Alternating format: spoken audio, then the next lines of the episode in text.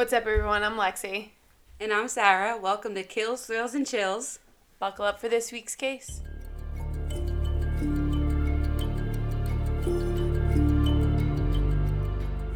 We're back.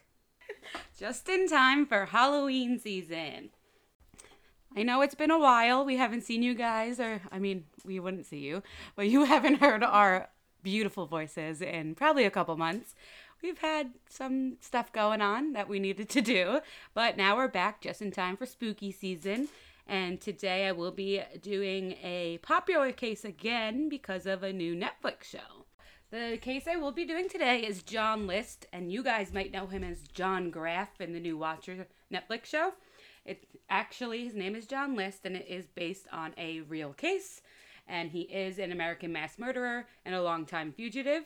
He committed the murders, as you know, in Westfield, New Jersey. Represent.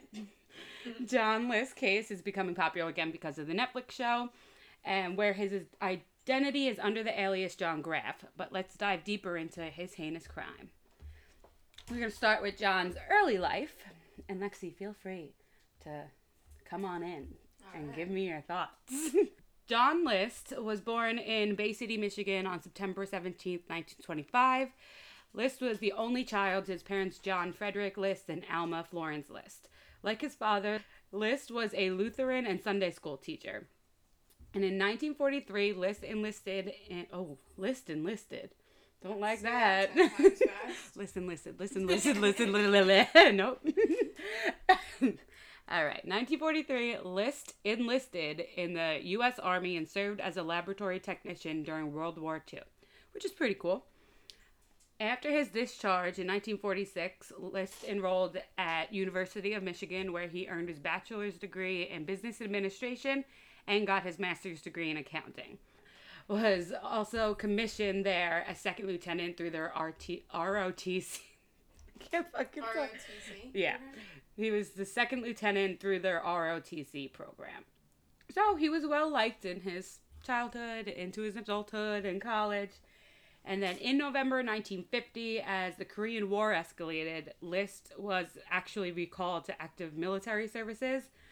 And at Fort Eustis in Virginia, he met Helen Morris Taylor, the widow of an infantry officer killed in action in Korea. She also lived nearby with her daughter by the base, and her daughter was Brenda. John and Helen married on December 1st, 1951, in Baltimore, Maryland. The family moving to northern, northern California after that, and the Army, realizing List's accounting skills, reassigned him to the Finance Corps.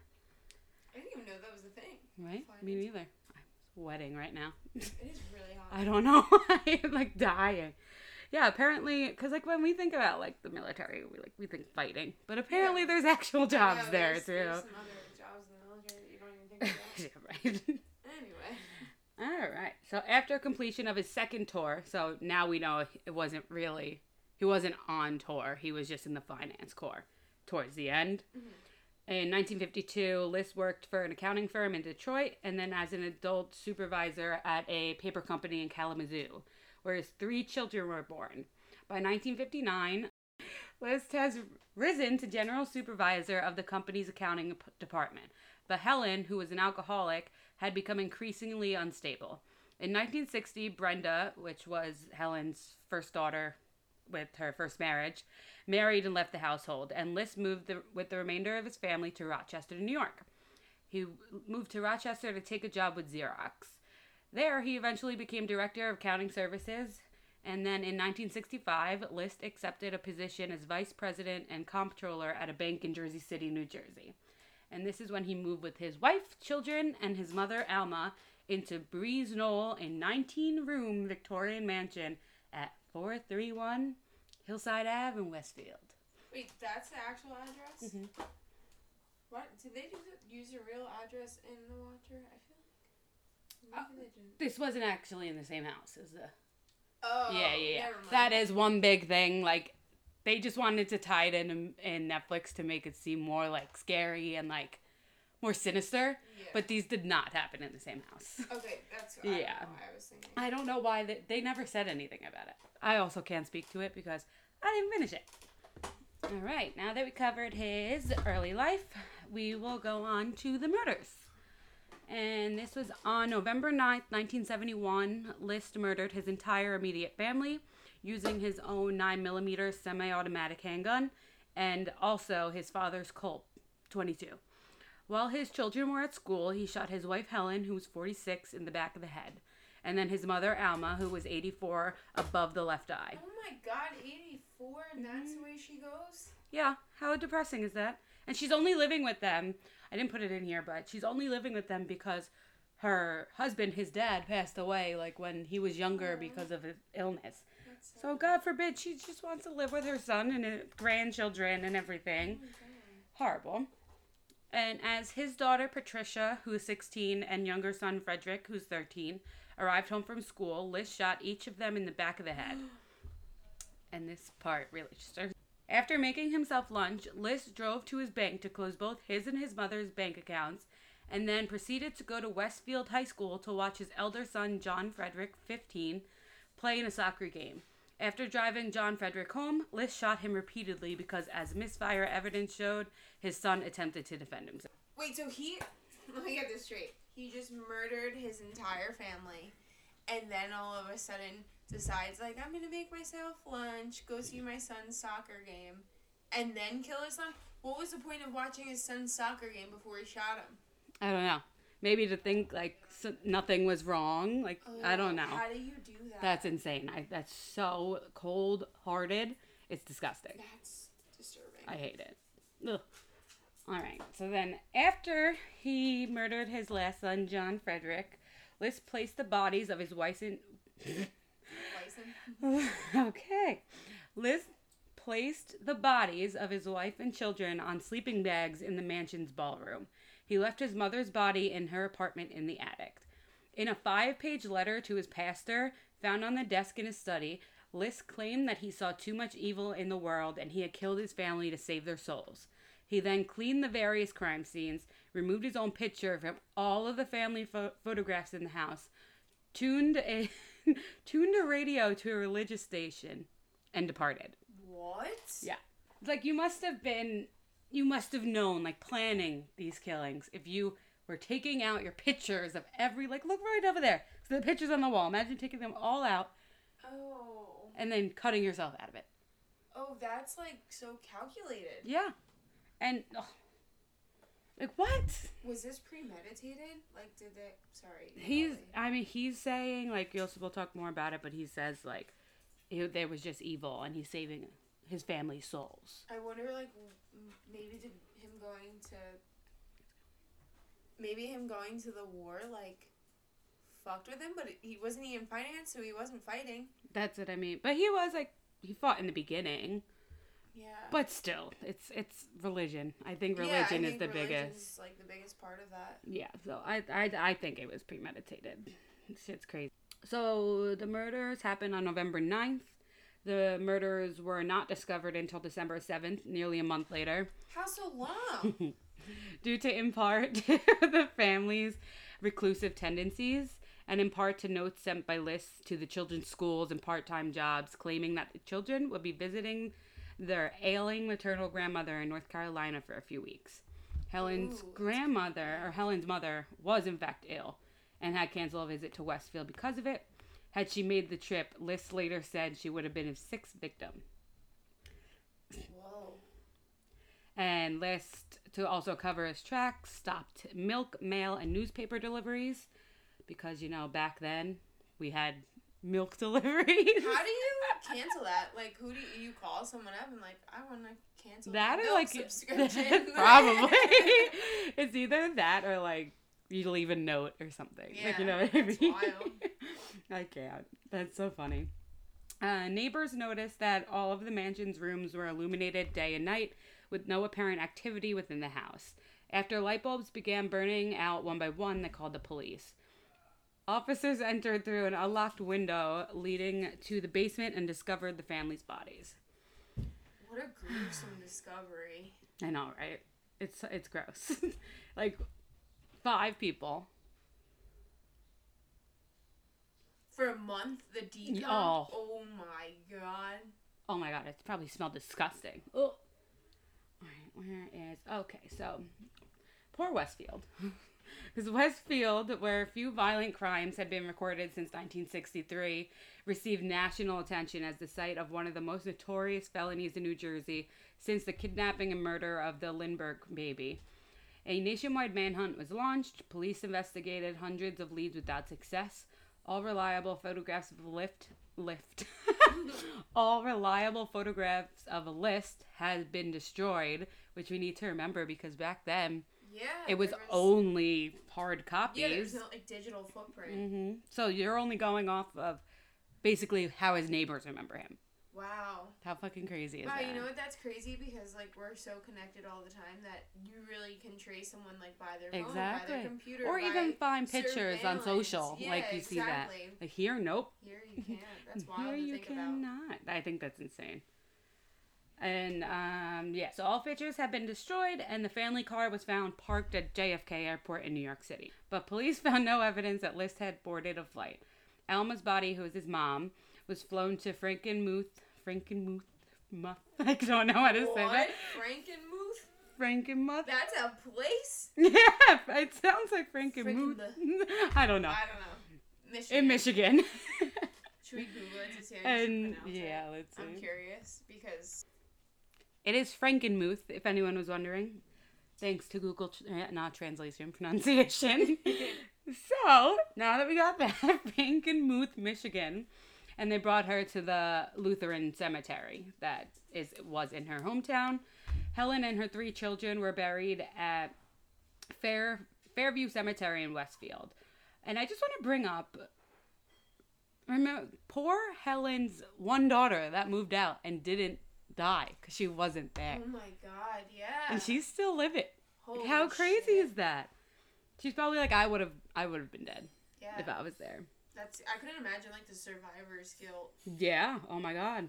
Um, yeah, so they the place where they lived, it remained empty until it was destroyed by a fire in August 1972. Nine months after the murders, although the destruction was officially ruled arson, it remains officially unsolved with no suspects. Oh, that's eerie. Right? Someone was covering up. I feel like he came back and did it. Yeah, maybe he did. Mm-hmm. And it says destroyed along with the home was the ballroom stained glass skylight, rumored to be a signed Tiffany original, at least a hundred thousand dollars, equivalent to six fifty thousand in twenty twenty one. Whoa. And then a new house is built in ninety four. So like they were well off. Yeah. Ah, I can't. I would never move into the new house though. No. Even if it was rebuilt, No thanks. the vibes on that property. Five people were murdered. So off. No, thank you. All right. So, after in 1971, as the FBI later discovered, List had traveled by train from New Jersey to Michigan and then to Colorado. He settled in Denver in early 1972 and took an accounting job under the name Robert Peter Bob. So, Bob Clark. One, I don't know why I paused after Bob. So Bob Park, one of his college classmates, although the real Bob Clark later asserted that he had never known List. From 1979 to 1986, he was the comptroller at a paper box manufacturer outside of Denver. He joined a Lutheran congregation and ran a carpool for shut-in church members. At one religious gathering, he met an Army PX clerk named Dolores Miller and married her in 1985. In February 1988, the couple moved to a house in the Brandermill neighborhood of Midlo- Midlothian. What is up Why? with all these weird ass towns? This is horrible. Midlothian, Virginia, where List, still using the name Bob Clark, resumed work as an accountant at a small accounting firm. How many times am I gonna fucking say accounting? Because I am over it. Ah, all right. In 1972, so now we're going back after that. And uh, before in 1988. 1972, List was proposed as a suspect in the DB Cooper air piracy. This was like a big case. Um, because of the timing of his disappearance, they thought he was involved in it. And multiple matches to the hijackers. And the reasoning that a fugitive accused of mass murder has nothing to lose. List was questioned by the FBI investigators after his capture, but he denied any involvement in the Cooper case. While his name is still occasionally mentioned in Cooper articles and documentaries, no direct evidence implicates him, and the FBI no longer considers him a suspect. Okay, and now we're getting to his arrest. In May 1989, the 18 year old crime at this point was recounted on the Fox television program America's Most Wanted during its first year on the air. The segment featured an age progressed to clay bust sculpted by forensic artist Frank Bender, which turned out to be a close resemblance to List's actual appearance. On June 1st, less than two weeks after the broadcast, List was arrested at a Richmond accounting firm after a Denver neighbor recognized the description and alerted the authorities. List continued to stand by his allies for seven months. Wait, what? Says alias, not oh, like he had allies? god, all right. List continued to stand by his alias for several months, even after his 1989 extradition to Union County, New Jersey. Finally, faced with infutable evidence, including a fingerprint match with List's military records, as well as evidence found at the crime scene, he confessed his true identity on February 16, 1990. Holy shit, could you imagine being his new wife? So we'll get to that. I have actually fun topic to talk about that. at, at trial, List testified that his financial difficulties. So this is what he says. I'm gonna pause right there. So this is what List is gonna give reasons at trial why this, why he did all this, Okay. and the religious part stays, but like he tries to give more of an a, an excuse. So at trial, List testifies that his financial difficulties reached crisis level in 1971 when he was laid off with the closure of the Jersey City Bank.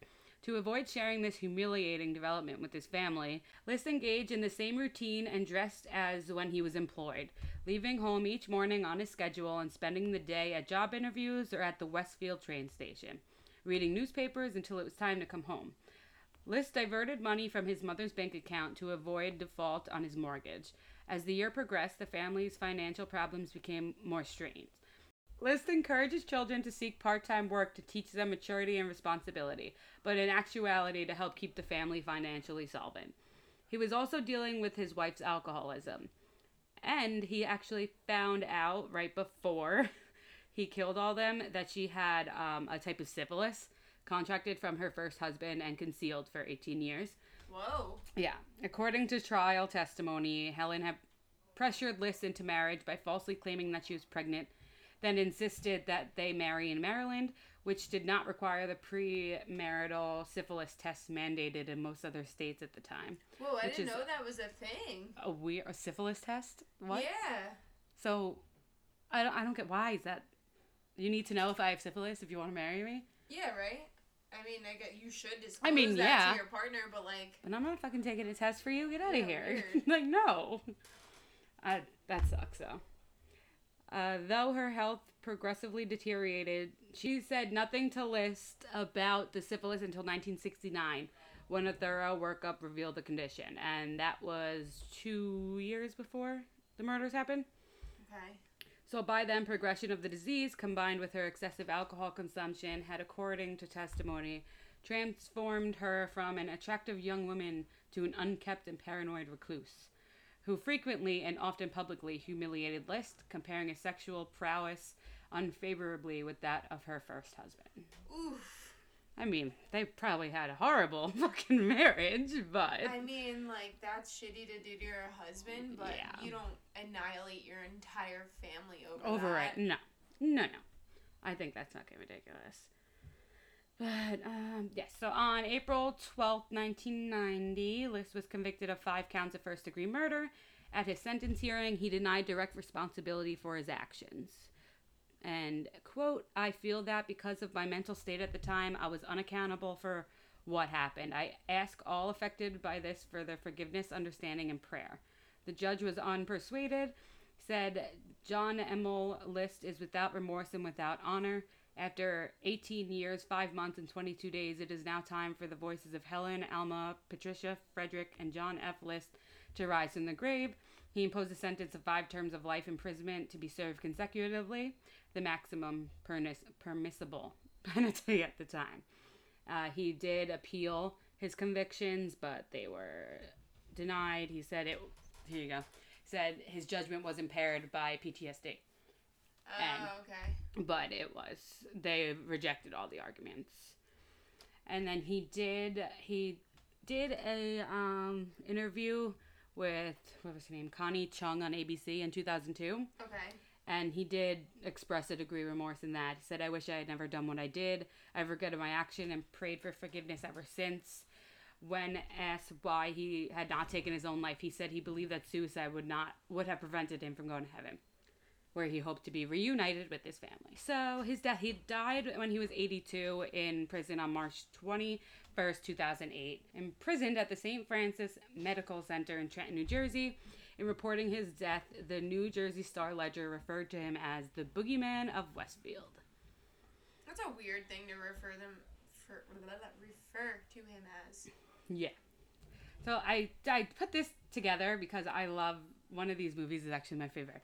But I put together a little section of like TV, film, and pop culture where he was like put into, Oh, that's cool. and I'll read the rest of them. But I want to start with my favorite one, the movie The Stepfather, originally in 1987, but the new one with Penn Badgley Oh, I don't think in I've seen 2000 that. oh my god it was in 2009 penn badgley is a stepson and it's all about john list it's Oh, is about it's a they like embellish it more like he was like a serial killer like going from family to family being a stepdad and then killing the family Ooh. but yeah that was the whole thing and So it was like based off of the murders Yeah. that happened, but they like Mhm. embellished on it. yeah Okay, the first got one it. is Okay. The first one is more like what really happened like in 1987 because like it's more like the family finds out he killed his last family Gotcha. So, which actually happened. Yeah. And then the one with Penn Badgley, though. And if anyone's a fan of you, you gotta watch it because it's so good. I think it's on Netflix, but definitely it's so good. And then, so there's a lot more though. Over the years, List and his crimes have furnished inspiration for documentaries, television dramas, and feature films. Examples include Savior, the season 6, episode 16 of the television series Law and Order. The 1993 film Judgment Day, the John List story, in which List was portrayed by Robert Blake and the character. I don't know what that says. Let's just not go into that. In 2008, John Walsh, who was the host of America's Most Wanted, which got him captured, donated the age progress progressed donated the age progressed bust by Frank Bender uh, to the National Museum of Crime and Punishment in Washington, D.C., whose collection was later moved to Alcatraz. Oh, in Pigeon Forge, Tennessee. So not the Alcatraz in South, South what? San Francisco. the movie A Killer Next Door, based on the events that led to the capture of John List, that was re- in Oh, July I didn't 2020. realize that yeah. was based off that. Yeah, that's a good one. Yeah. Um, and then also in 2022 is The Watcher, which is relatively new. Um, if anyone wants to tell me what they thought about it, because I did not like it, I stopped watching. Yeah, I watched the first two episodes and was like lost because to me none of it was like remotely close besides the letters. yeah. No, I don't So- think it's. I don't think it's close. It's not close at all. Like the last people who got the letters, didn't they not even move into the house? Yeah. Yeah. They never actually moved in. Yeah. Never lived there. It's so. It's So- they. They were just trying to uh, They're doing anything to make a show out of everything these days. dramatize, dramatize it. Dramatize? sure. Is it dramatized? I think that's what it is. I cannot speak today. I It's okay. apologize to We haven't everyone. recorded in so long. Getting back into the Little rusty. groove of things. I'm feeling very spooky tonight, though. Yes. It's chilly. It's nice, and then we're going to a haunted house later, and not like an attraction. The America's most haunted house, as so it's told in weird New Jersey. Hell yeah! We're not going to tell you about it though. We'll tell you later. You know what I don't understand about this case? Like, did they do any like psych evals on him at all? I don't think so. Because Well, I read like they said he had like OCD and stuff like that, but like nothing Okay, was but- crazy with it. Like he wasn't like insane. Because I mean, you have to be kind of in your right state of mind to annihilate your entire family, hide it, move, change your name, work a different job, marry someone else. Like you can't sit here and be like, You're a psycho. I a straight up psycho. evil. Like fuck off. And he couldn't kill himself because, Because he, then he would go to hell. but then he still went out and married someone else, so yeah, like what? Isn't that, like, you, not John good? List. yeah, fuck you, John List. but thanks for making Jersey famous. Appreciate it. Maybe not. Maybe that's not what we want to be famous for. Um, let's stick to being famous for pork roll, egg, and pork roll, cheese. egg, and cheese. I'm, and I'm down with that. Bagels and pizza. All right. Well, Pork roll, egg, and cheese for president. uh, All right, we love you. We'll be back with more. Thanks for listening, and tune in next week. Happy Halloween.